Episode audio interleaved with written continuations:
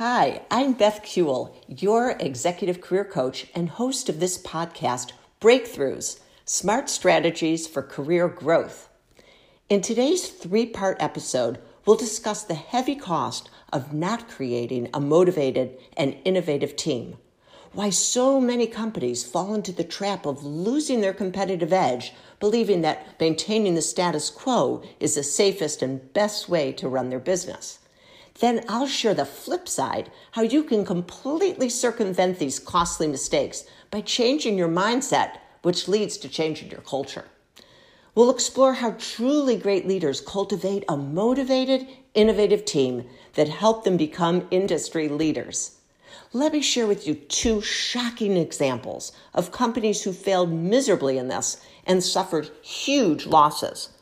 We'll dissect what went wrong and contrast it with companies that got it right by cultivating motivated, engaged, and highly innovative teams. How is it possible that one of the most esteemed automotive companies, Volkswagen, overlooked testing and controls for product quality and safety?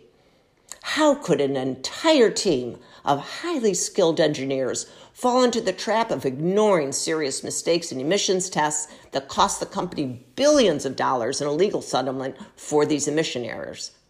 Why did these highly trained engineers lower their professional standards and succumb to pressure knowing there would be harmful results?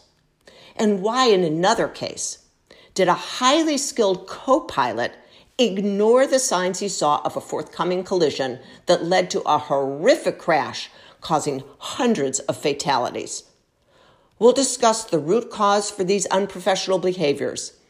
First, we need to ask ourselves do mistakes occur because companies don't have enough rules and procedures in place to prevent their occurrence, or is the problem a result of some aspect of the company's culture? Perhaps a flawed leadership style? Let's take a look at what the behavioral science research shows around employee incentive programs and how they impact people's behavior.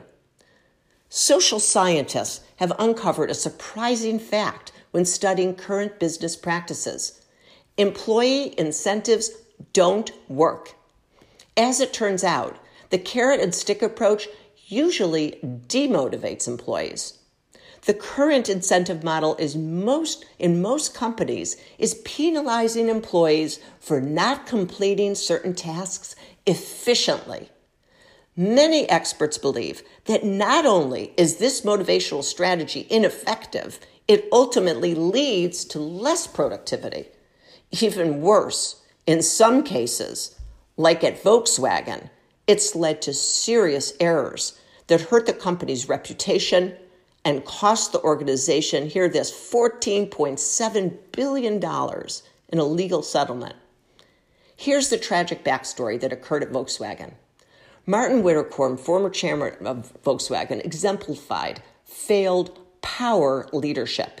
He discouraged feedback and refused to hear problems from the ranks, creating a punitive culture that was said to have pushed engineers to cheat out of fear of not reaching their goals. The excessive emphasis Winterkorn placed on avoiding failure, ironically, led to his professional failure and to a huge financial loss for Volkswagen.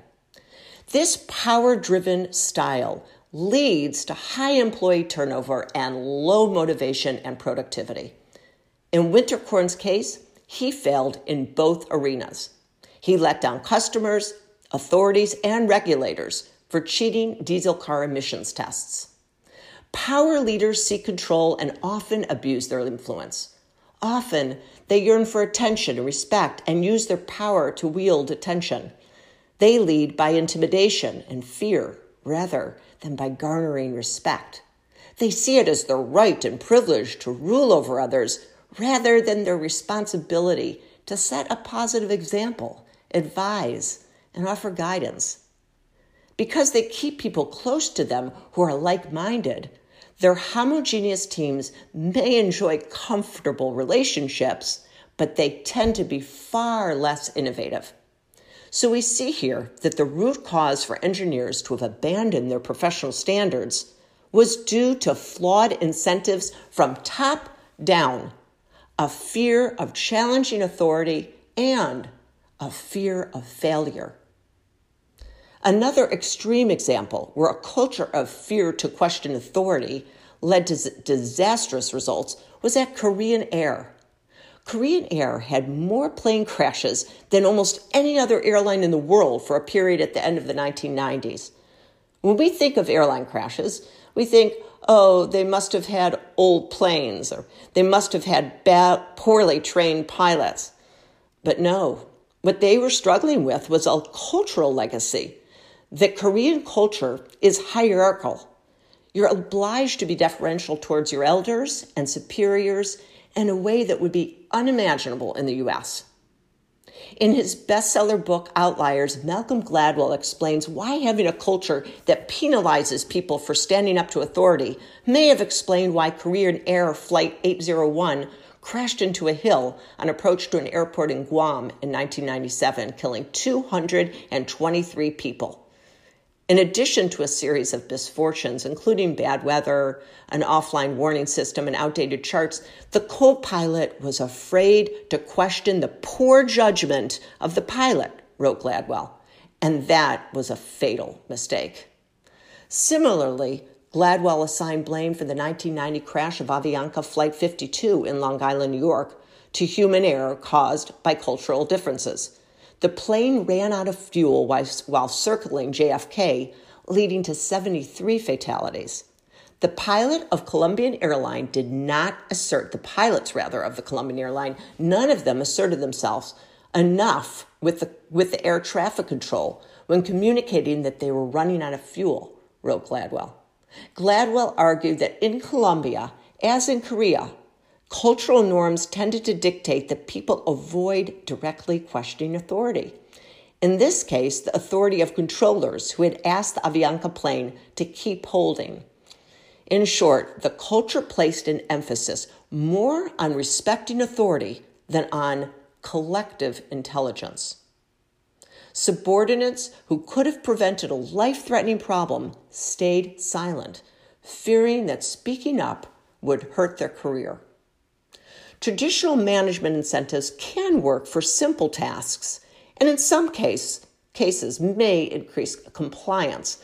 But for meaningful engagement and creativity, self direction works much, much better. The challenge is implementation of the model.